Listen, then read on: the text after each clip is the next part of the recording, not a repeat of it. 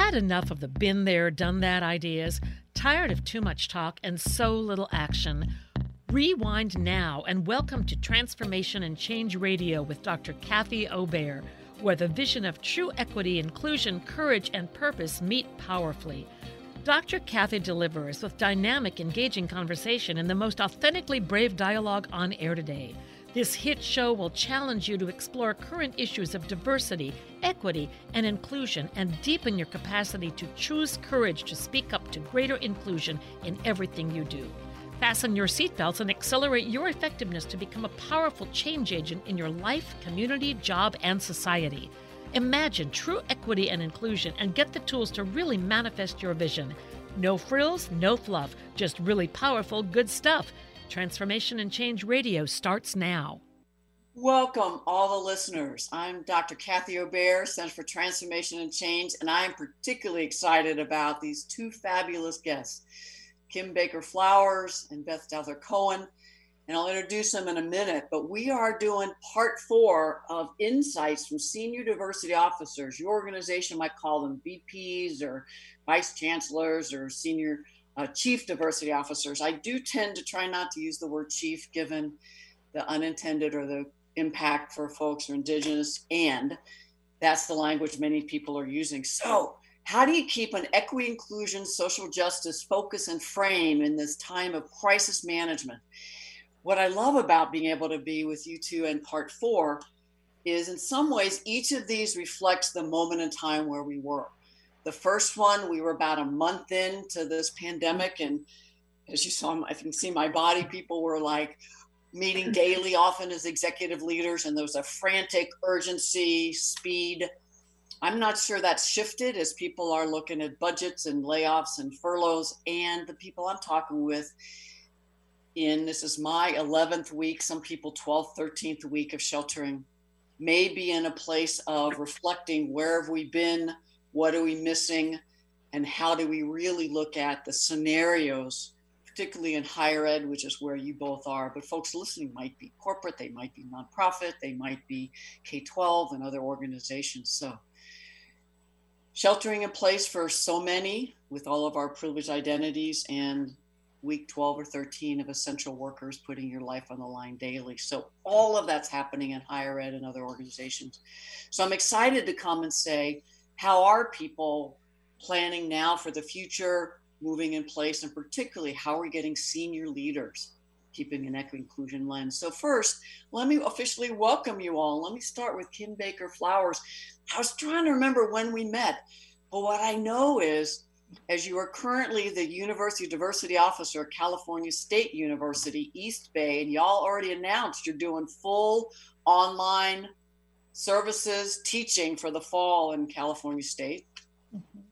But you were, that's when I knew you, what, four or five years now, Reverend Dr. Jamie Washington and I, y'all brought us to Portland Community College, mm-hmm. where you were the senior diversity officer there. And so, over some Chinese dinners and some other meals, just really had a chance to get to know you over the years. So, um, so excited. In a moment, I'll let you say more about yourself. Uh, but I also want to just acknowledge Beth Douthirt Cohen. I couldn't remember how we met either. I thought it was the Social Justice Training Institute. And so for years, actually, both are alums.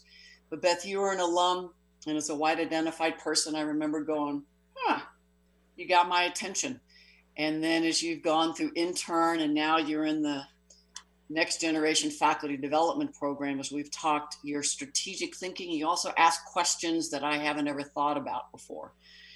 And kim early on i was so impressed with your strategic thinking and resilience hanging in there with well-intended particularly white people but folks like me with many other multiple privileged identities just that long-term strategic work.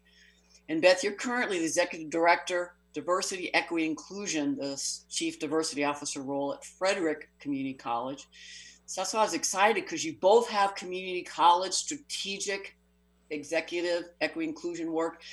And Beth, you were the former deputy chief diversity officer at Maryland College Park. And so just very excited again, significant four year experience and community college experience. So as I take a deep breath, And just to start, Kim, why don't you start us off? Then I'll go to Beth. Just tell us a bit more about yourself and maybe how you got to this work and your passion for it, particularly in this pandemic. Yeah, so thank you so much for uh, having me today. I'm really excited to have this conversation and dialogue. Um, I'm originally from Kansas City, Missouri. So that is a hyper segregated city. And uh, just growing up, it, you're very, very aware of race. Um, you're very, very aware of the impacts. And I remember in high school, I got really activated um, because of things that I saw as injustices. And they were, you know, appropriate teenage injustices. Like my music wasn't being played at a high school dance. And, you know, I, I got activated and had a petition and signed. And it, um, I, I, very much developed an interest in civil rights and was inspired by folks who had come before me. Went to law school, um, and that experience itself, walking along those hallways, mm-hmm. um, being one of only seven in my class that are African American, um, feeling and being name called, uh, being told you're basically an affirmative action um, student, um, going up against uh, all of that, and then having no one in administration to advocate for us that we could go to. Um, it was a very, very uh, isolating experience. And I remember thinking, no one, sh- shouldn't this be this hard for anyone to just try to get through school, especially law school, where it's this very intense academic environment. Um, and I fell into higher ed, um, doing primarily uh, external and internal community building work at University of Missouri Kansas City um, and was very fortunate to have a boss who nurtured this desire around diversity and social justice in me and let me just explore and uh, work on initiatives. And I quickly found that I could be that voice. I could be that person um, that could speak out, that could advocate, that could plan, and to cre- try to create this more kind of supportive, inclusive um, environment for students uh, I don't believe that we should be creating these artificial hierarchical barriers just because they've always been that way. And um, that's part of my passion that keeps me fueled right now is um, it, it's it's for me in my lens it's very very simple um, if you're trying to act equitably you do and you give the student the faculty the staff the things that they need individually in order to be successful what do we have to do to create those environments that make that happen? Um, yes, uh, you can say that uh, capitalism and all the other isms come into play and are what you're fighting daily. But I've seen enough change, I've seen enough transformation, individual growth that I know that there's always possibilities. And that's what keeps me fueled. That's what keeps me going. Um, in this current pandemic, um, it's gotten a little bit harder just because I'm at home and I have a son who is 20 and he's very, very good at it. And uh, he is not happy at being stuck in the house with me. Uh, and we're in an apartment in California, so it feels uh, it's very, very tight. Um, but uh, I, am very much fueled by I know what his educational experience has been. I know that I have been a fighter and advocate and um, all kinds of things as mom to him, trying to get him through because he's an African American male. Um, I know that a lot of these things still exist. And again, that's part of my passion and part of my fuel to, I can make things different. I've got the uh, education and background and the desire and the passion to change, to make change, positive change.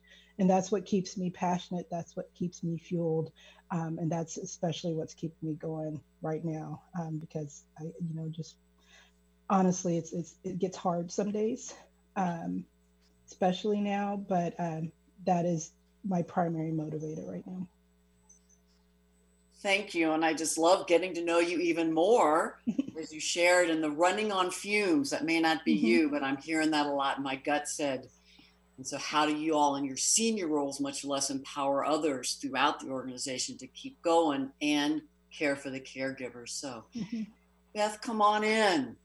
Passion, how did you get here? Just enough what, you know, so we get to know you and then we'll just leap in.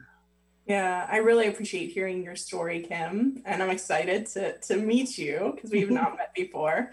Um, so I'm grateful to you, Kathy, for bringing us together to have this opportunity. Um, I think maybe similarly, high school um, was definitely a turning point for me. Um, I went to uh, six different schools in 12 years, um, and I think, uh, and, and, it was not because we moved, right? So uh, for some families, that's the reality, and that was not necessarily my reality. Um, and it was definitely, I think, when I look back on my journey, a lack of belonging. Um, and parents who are like, we're going to find you a space, right? We're going to find you a place uh, where you can thrive. Um, and we're going to figure out what that place is, right? Um, and had the means, the class privilege, right? The white privilege to be able to do that um, in some ways. Um, and so I think I think that began my journey in high school. Definitely, I was like, why we can make this a better place and this can be a place for more people um, and definitely started becoming grounded in identity and maybe that was also the identity politics of the late 90s um, definitely i think had, had a role in that as well for me um, so what's happening in the world. Um, i think for me at this moment um, what's really keeping me passionate about this work is this time is just exaggerating what we already know in this work right? So it is just exaggerated to a level that um, I find myself someone who every day, day in, day out, is decoding, right? Unpacking my own stuff, the stuff of the world around me, the racism, the classism, the sexism, the ableism, right? Um, all of those isms. Um, I just find this time to be a time where it's exaggerated in ways that um, I would not have imagined in January, even though I thought it already is so exaggerated, right? Um, so the the unequal suffering, um, this idea that I actually am safe, both me and my partner, um, and and most of our family are able to telework. Um, some of us have lost portions of our jobs, but and yet I feel so unsafe. Right? Mm-hmm. and so this this uh, reality of this time that um, there's this this weird unsafety, right? Lack of certainty, chaos. Um, and so I, bringing the possibility of justice during a time like that, um, during a time like this, is uh, essential to me um, and essential to what I've done throughout my life and what I want to be doing now. I have so many questions. A new thought I'm having that folks are not only, will I have a job? Has my job changed? We already have family members, or I have been furloughed, laid off. What's the future? And then with the murder of Ahmaud Arbery, um, Breonna Taylor. Either or Tyler, yeah. Um, Tyler, and so many folks we don't know, and then the anti-Semitism, the class. So people maybe quote in our homes and not have pandemic fear as much today, and yet the virtual violence. So with a whole context um, let me come back to you, Kim. Just what are you noticing uh, in this kind of current time around the pandemic? How are senior leaders and leaders throughout the organization thinking about equity inclusion? How are you all, as senior diversity officers, taking those risks to again raise the issues, even though there's probably a emotional and political cost? The story and what I'm hearing is before there was cost for senior diversity leaders but now, in this time of just kind of crisis, I'm hearing that folks are getting moved out and not listened to. And actually, you're not in the meetings where you need to be. So, start wherever your heart is. It's just what are you noticing, and leaders, and what do we need to be doing? Um, so I'm feeling just really, really fortunate right now. Um, as a diversity officer, just because I've got the team on the cabinet um, that I, I, sit with, um, because our governor last week on Thursday dropped this 54 billion dollar deficit bomb. Oh. and uh, gave us the six page document for the CSU uh, that had listed out all the cuts that are going to happen. And so we've been in this kind of stressed, um, you know, we're back to meeting quite a bit more often to try to figure out, you know, how do we balance the human impact and how do we balance this institutional impact? And my boss, um, Leroy Morishita, I, I'm just really grateful that I'm sitting where I'm sitting, has been really, really intentional and thoughtful and hasn't made any kind of capitalistic kind of, you know, logical, just let's do this, this, and this, and done. Uh, we've had actual dialogue. I was able to, um, he gave us a question um, and he asked us to think about it over the weekend. I was able to use critical race theory. I used identity cards, did an analysis, wrote it up, and we had the conversation about it at cabinet uh, on Monday. So again, I'm feeling really grateful about we're being as intentional as we can be, we're being as thoughtful as we can be, trying to balance again these realities because that 10% has got to come from somewhere. Um, but also trying to put people first. Um, and I, you know, I lived through the other recession at another institution um, and it's the complete opposite kind of approach at this one. So I'm, I'm very, very grateful that we're trying to be thoughtful, that we're trying to be intentional. I've been permitted, and it's not so much permission. I'm it's it's it's just the culture, I think, of the leadership at the place that I'm at right now, where we're able to dialogue, we're able to at least have the conversation, and I feel as if I'm being heard. Whereas in other institutions, um, it felt like I was very much you know, hitting my head up against the brick wall. Uh, and I was trying to figure out creative ways to go under or over or sideways uh, to get people to actually, and that's across the table, everyone on cabinet to think thoughtfully. Um, and I feel like I've got that right now. So I'm just feeling really, really, really thankful because I've got the trauma from the last time. And I'm trying not to let that influence the way that I behave and react this time. Um, so I'm holding both of those things and I'm able to have voice and advocate. And I don't right now really feel as if that I have to be measured because again, I've got this luxury and privilege where I sit right now currently, where I feel as if I'm, I'm empowered to be and show up as me and say, and my boss is used to me saying. So I'm very, very grateful for that. Well, that gives me hope. And I don't hear your story as often as I hear others mm-hmm. from senior leaders. Could you share? And if not, what was the question that your president asked the leadership team over the weekend to ponder? I just love that as a practice. Um, he was talking about the different scenarios about trying to repopulate the campus. Um, what could that look like? What should we be doing? Um, and um, I'm trying to remember what the other question was. It was, but it was primarily about how do we get back to what this post-COVID normal will look like, while again trying to um, ensure safety, ensure that all the different identities, you know, those who have caregiver responsibility, all these things are being held at the same time. And I got to tell you, it's it's extremely challenging. I there were some questions when I was running it through critical race theory. I was like, I, I don't even know. I can't. I don't have an answer. Um, so yeah, we're still wrestling with a lot of that. But to have the senior leader hold people first, all of our mission, vision, values, priorities, and that includes equity, inclusion, lens, full breadth of differences. Mm-hmm. What a practice that is. So Beth, what's coming up for you as you hear Kim, and also just what are you noticing either on the campuses you know about? You don't have to talk about specific ones, just what are leaders, the challenges and the strategies they're using or the gaps they're finding? Yeah, I feel like this time has, uh, it exaggerates the strengths of institutions and the struggles right? So for me, at least, that's the way it's felt. And I'd actually argue that's maybe people too. so I'm like, my strengths are rocking right now. My struggles, they are all over every Zoom screen, right out there. Um, and so it's, you know, I think that that has been um, what I'm seeing at my own institution, at other institutions.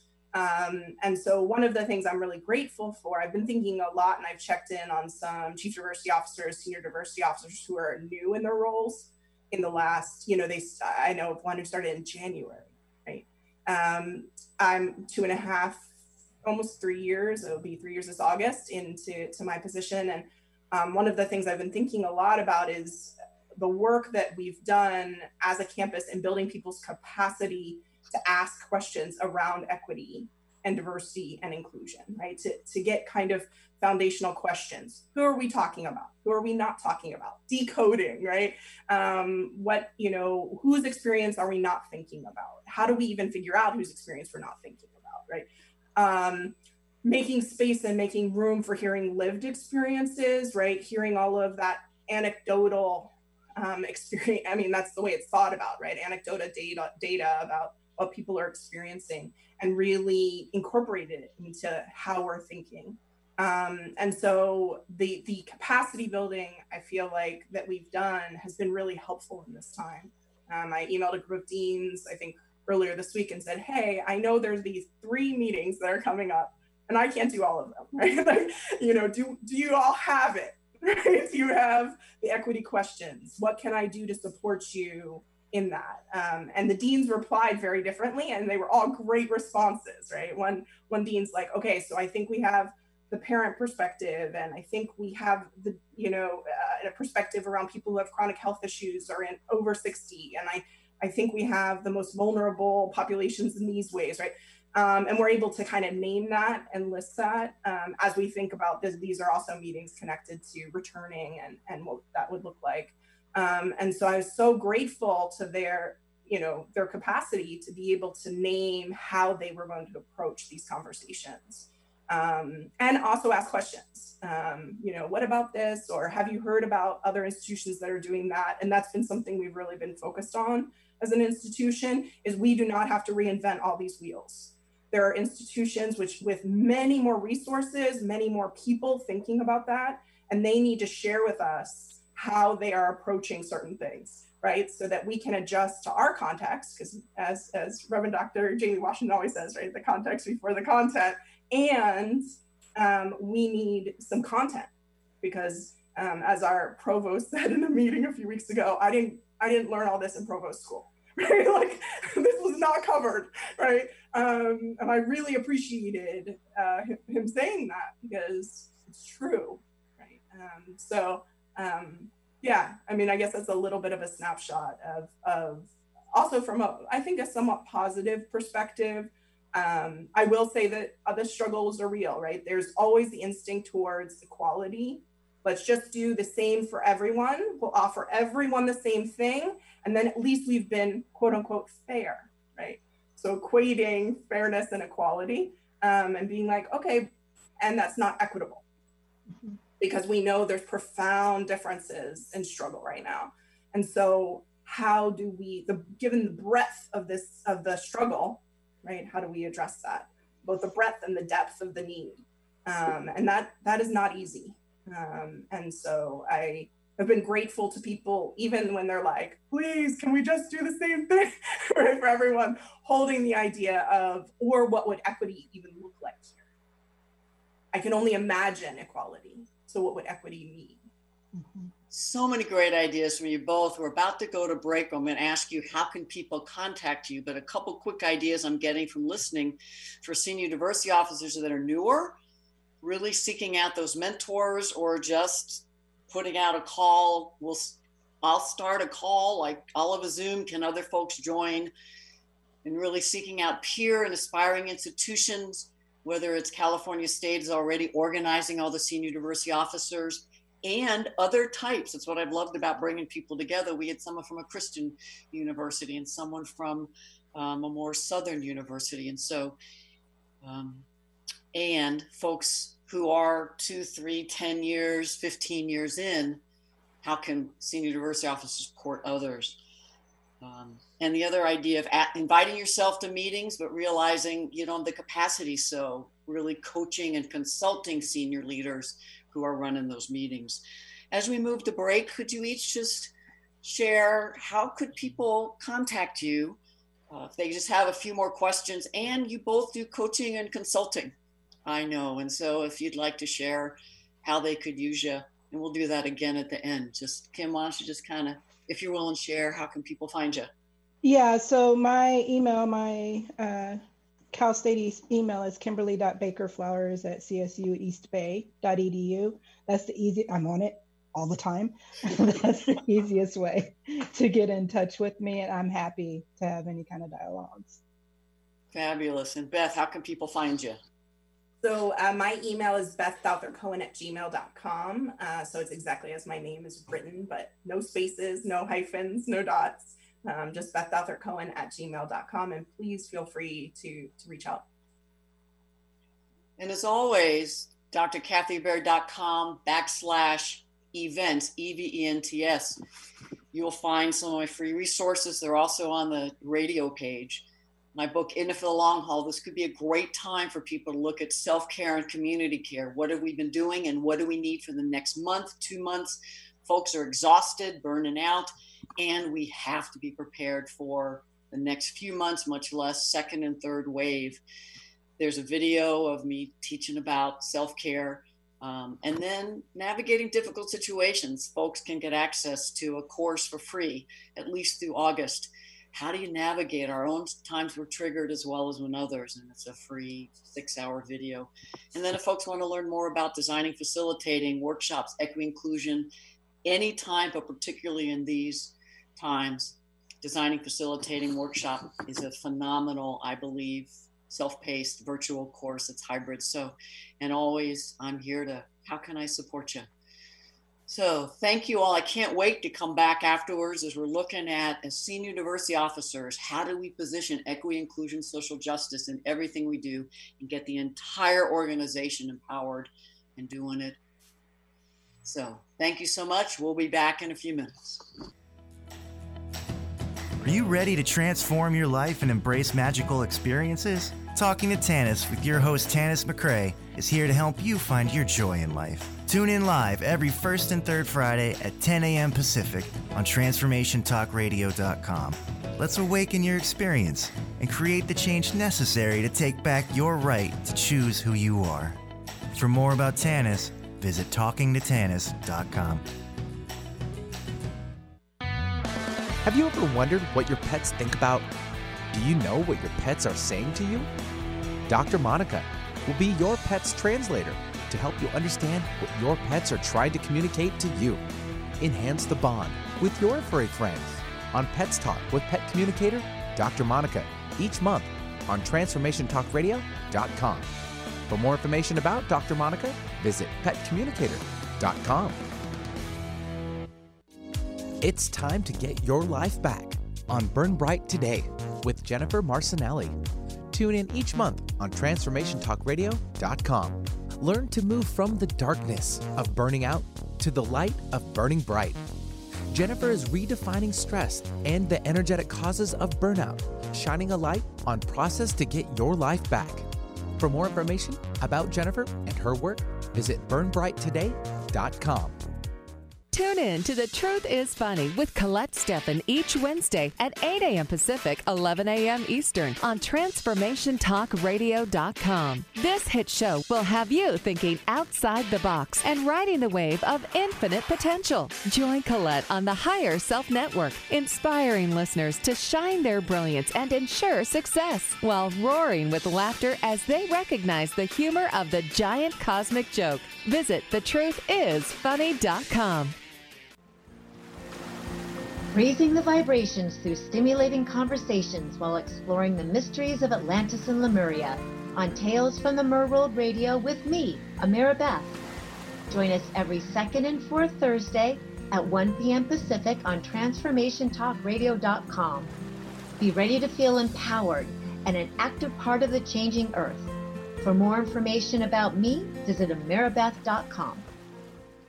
The Truth is Funny. Shift Happens with Colette Marie Steffen is excited to welcome Karen Benton as a monthly guest host. Tune in on the third Wednesday of each month at 8 a.m. Pacific Time to regain confidence and trust in your capacity to create change in your life, your health, your family, and your well being. Karen Benton is a mother, nurse practitioner, certified body talk practitioner, Franklin Method instructor, and owner of Limitless Living LLC. For more information about Karen, visit KarenBetton.com.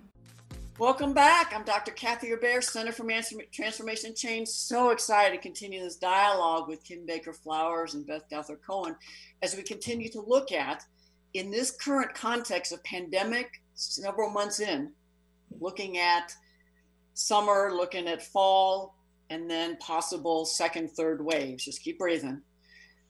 How are we getting leaders, supporting them to have an equity, inclusion, social justice lens in everything they do in crisis management, urgency? When my experience, when I'm into crisis, I kind of fall back on old thoughts, old biases, and I may not be making thoughtful decisions. And so, as we're coming back, what are some other ways you're noticing specifically you've asked leaders or leaders on their own or keeping an equity lens or specific changes you're making that'll show people even now what they could be doing to better serve the full breadth of folks students staff faculty incoming students. So we've gone to kim first each time and if you want to go first it's great and i can also flip it up. Just what are some other specific ways that you'd recommend to keep equity inclusion on the screens? Um, I think for me, it's, and I'm at the point in my career where I'm, I'm just showing up as me. Uh, I can, I can honestly say maybe five, ten years ago, I wouldn't have. Uh, it would have felt too risky. But at mm-hmm. this point, I'm just, uh, I feel very much I can say what I need to say. Um, I can be that voice. I can be that advocate. I can be the activist um, if, and the accomplice as necessary.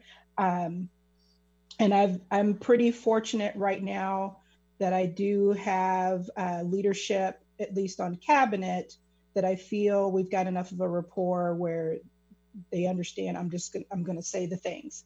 Um, and there's usually a thoughtful kind of, at least I know they're going to think about it before they decide to do something. That's I feel pretty assured. Now, when we go a layer down, um, that's when things um, sometimes might get um, a little bit more challenging uh, because you have folks who are holding things, um, and you know we we got the the tension between efficiency and equity, and because of you know hierarchy and institutional racism, efficiency is usually going to win out. So what do what language do I need to use? Is it the business case?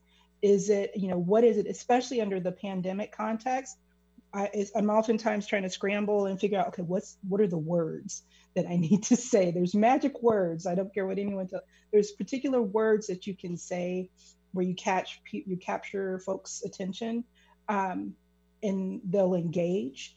And it feels like I'm I'm I'm struggling more and more around finding that language that will resonate for each of these different pockets. Like, for example, with faculty, you know, it's this tension between asynchronous and synchronous learning. Um, we know that students of color don't do as well in asynchronous environments. And my particular institution is predominantly students of color. So, but because of safety, we're pretty much going to be in an asynchronous environment. So me coming up and saying, but we need to be equitable and we need to give our students what they individually need in order to be successful. They're like, well, how do we do that?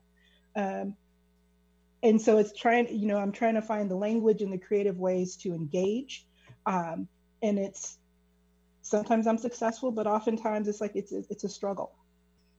I hear that, and I could be wrong, but like I'm doing a webinar tomorrow on how to use an inclusion lens in crisis management.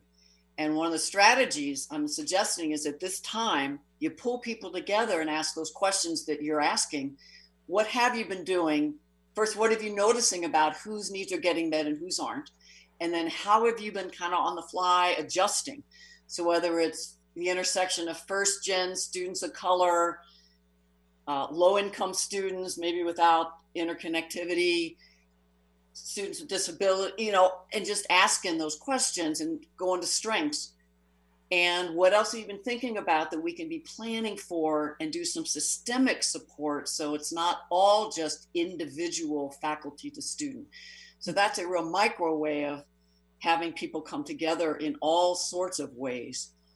Because uh, my guess is you may be feeling the pressure, both of y'all, of like, I got to have the answers. I don't, but you know how to ask the questions and you bring community together. You're not in Kim. Yeah, I agree. I agree. I think that's a great idea. Okay. So, Beth, what other strategies, building on what Kim's talking about, either you want to recommend or you've seen or you've done at this moment to really support, especially as we move farther into the organization, equity inclusion into everything we do? Yeah, I really appreciate the question. I think there are certain ways that I've shifted how I do some of my work. Um, so I often, uh, when I teach grad courses around uh, this type of work, I talk about how I talk about the history of this work, right? That it used to be very prescriptive.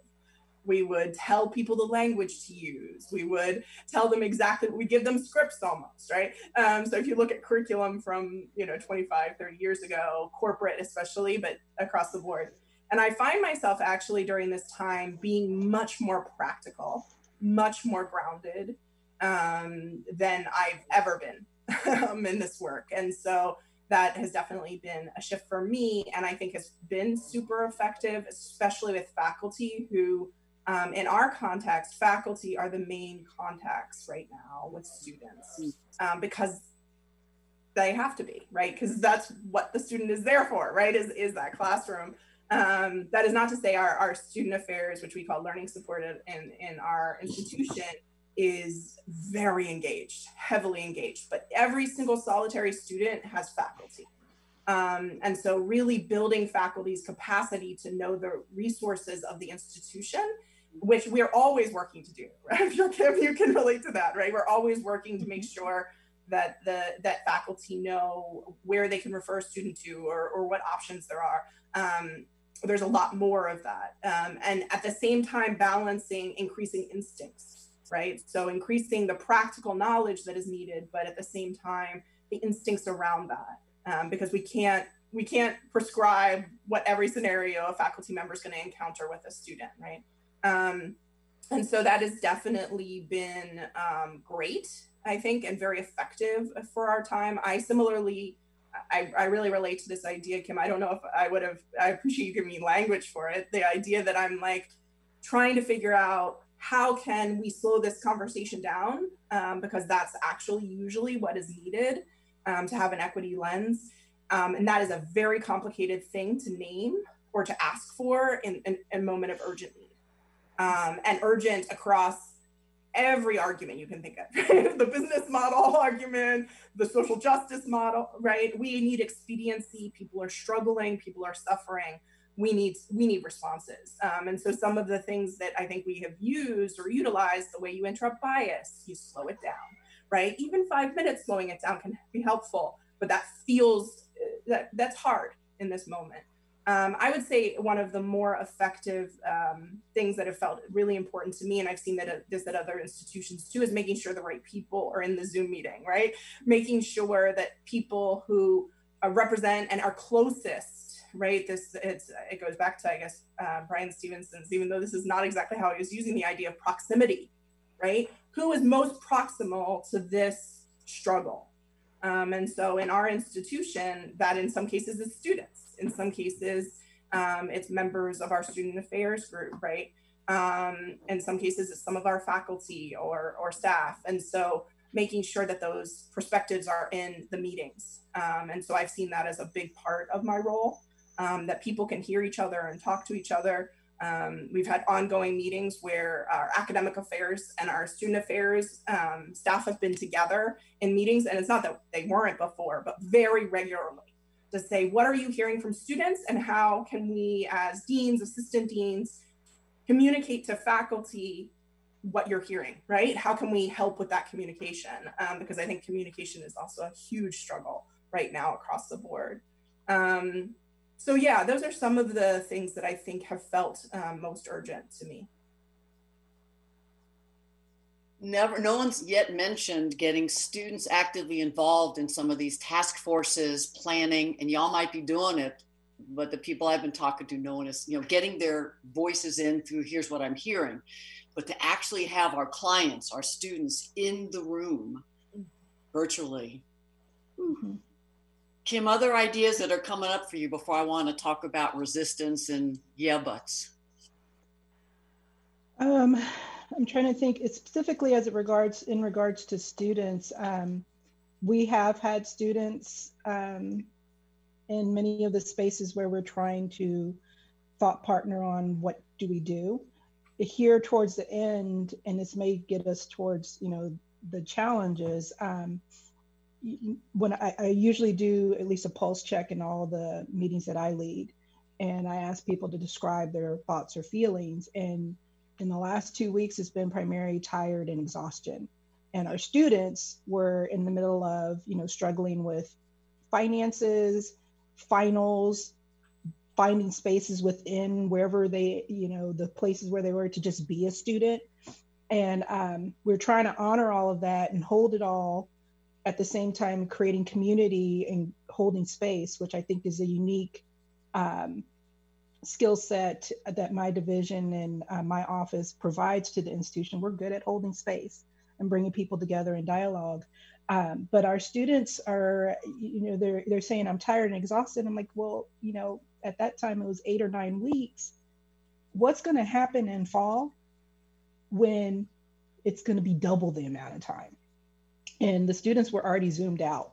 They're like done. Um, we had uh, recognition ceremonies, and people were like, you know, it's wonderful. Thank you so much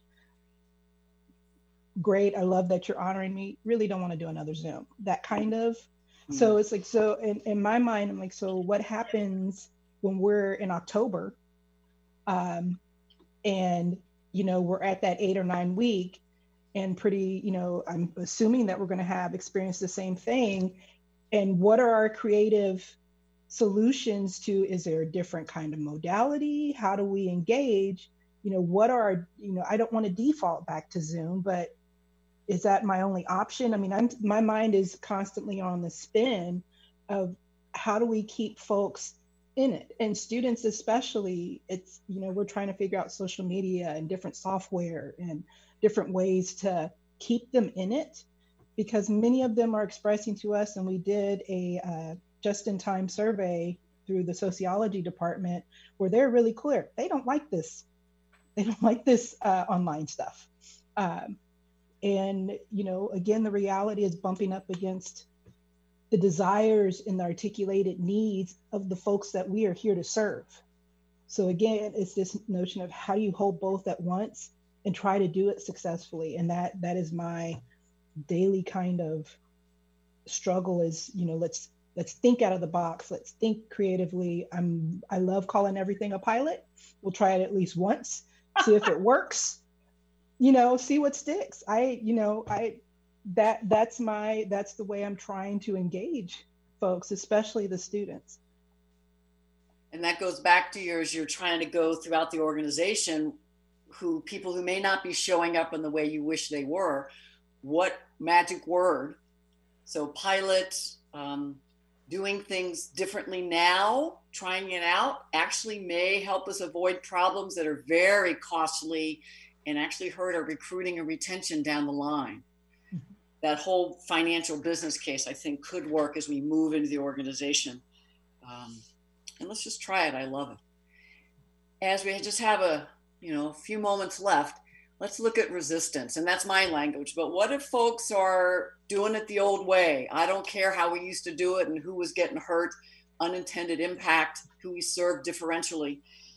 I really think this is a time to ask everyone what are you doing that's actually you never thought of you'd ever do and who's it really serving and how are people actually benefiting from the ways we're doing it what can we keep so either that way or how do you deal with folks that are just wanting to go back to the old quote normal the resistance not think about equity inclusion. And i'll start with beth and then we'll end with kim and i wish we had more time. Beth what comes up for you?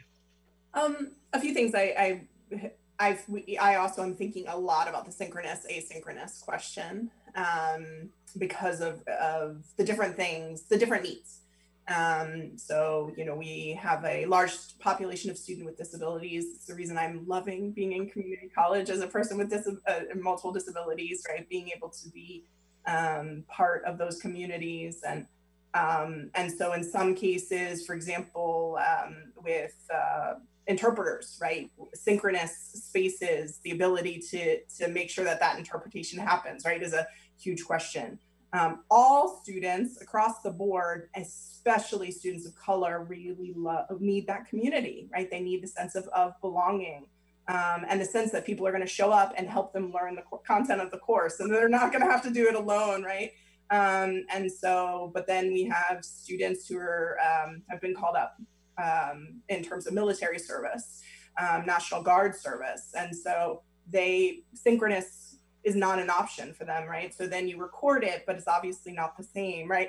Um, and so really kind of navigating that. And I, I use that example, one, because Kimmy brought it up, and I appreciate you bringing it up because I would love to talk to you more about how, how you're thinking about it um, for fall. Um, but in, a lot of faculty want the institution to make a decision. And this is not just an FCC, like tell us, right? Do you want us to do it synchronous?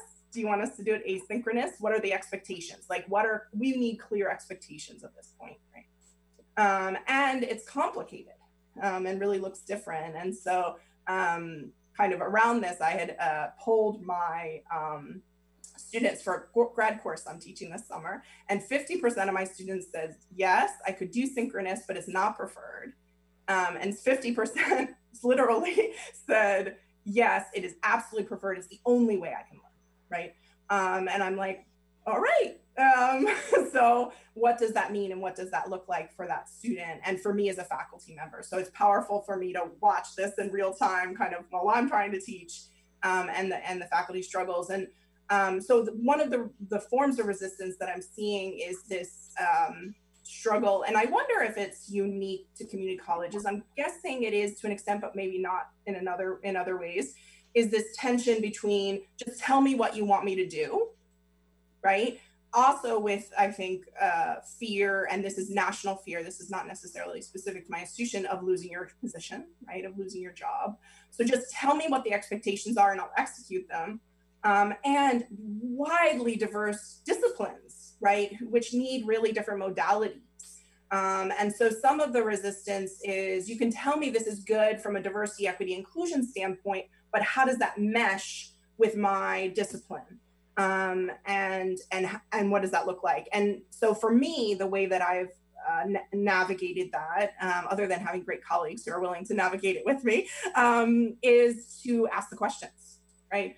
Well, what about this? The creativity, the right, being trying to be innovative.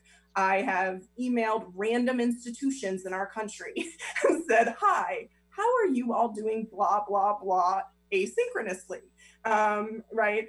Um, so really trying to um, to to build on the work that other people are doing and understand how to do, um, and maybe have more resources to do, um, so that that we can support people in having right. We're not going like this. The more we we think kind of in a tunnel in a tunnel way i think the less possibilities that are open to us the less innovation the less creativity um, and it is hard to be creative in a time like this. Um, and so that has been, I think, a huge part of, of my role is what can we give me 24 hours? Let me let me try to think with some other people about options here. Um, and I know that 24 hours is scary, and I'll come back to you with something, right, that we can move forward on. Um, and so that's definitely one way that I've navigated the urgency, the we have to speed this up. It has to be, we have to move on from it. Um, so yeah, that's, that's some thoughts. Thank you. And Kim, what does that bring up? Or other ways when there's more resistance and like, let's just do it the old way? What, what comes up?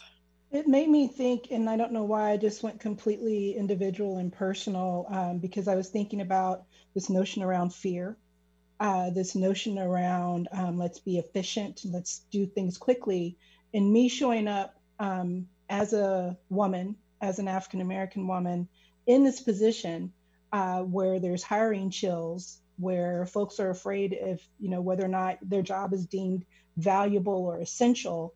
Diversity, that's a real um, that's a real fear because in many institutions, diversity may not be seen as essential. And in this modality where we're talking virtually to each other, um, me showing up the way I do, I've been in places and worked in um, in previous positions where I felt as if I was hyper surveilled in terms of how I presented and watching my facial expressions. And Zoom allows people to just look directly at your face. Um, and it's like, so, you know, the risk of that kind of courageous voice, ensuring that, you know, you're, you're, you're, you're, you're all these thoughts of how you're showing up literally, how your face, how you're reacting, um, your fears, the social political, you mentioned Ahmaud, all these things that are happening, you're bringing your personal and professional, they're colliding because you're literally working at home. Um, and it's all happening at one time. And you're trying to be clear headed enough to be this courageous voice, um, all while, you know, surveilling your, I mean, it, it I think it can oftentimes feel overwhelming. Um, I'm feeling very, very fortunate right now that I am where I am at and don't feel as if I have to be as um, on, so to speak, as I needed to be in other places.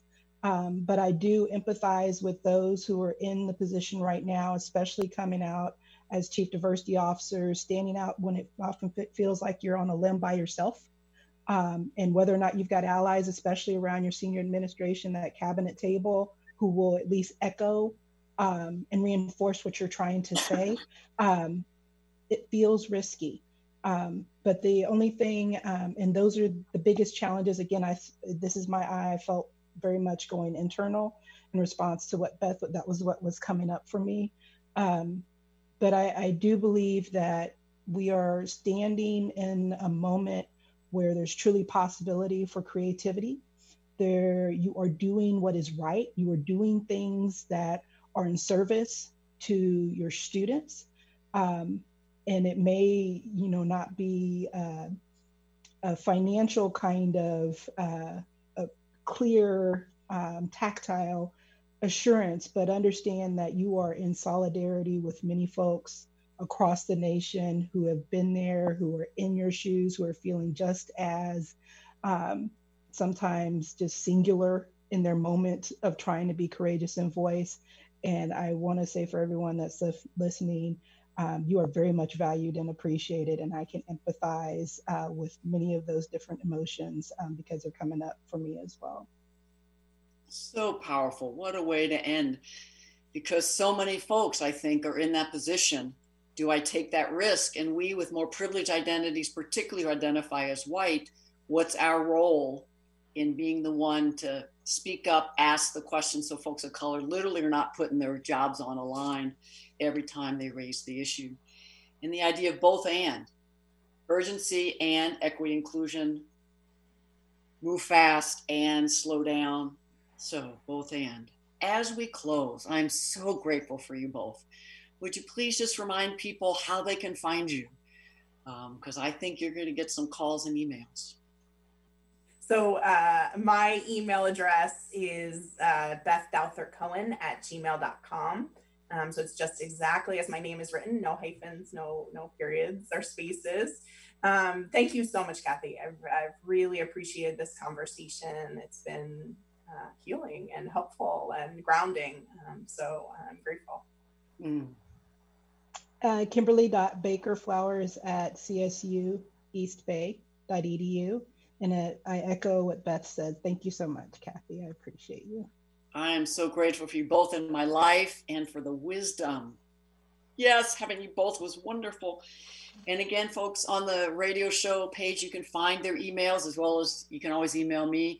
And tomorrow, on Thursday, the 21st of May, I'm doing a webinar how to use an equity inclusion social justice lens in everything we do in crisis management. So you just go to drkathyobear.com backslash events sign up. If you don't come you can get the video and that itself could be a way to build internal capacity breadth and depth of the organization. You'll get lots of ideas and strategies. And i'm dr kathy obear with center for transformation and change.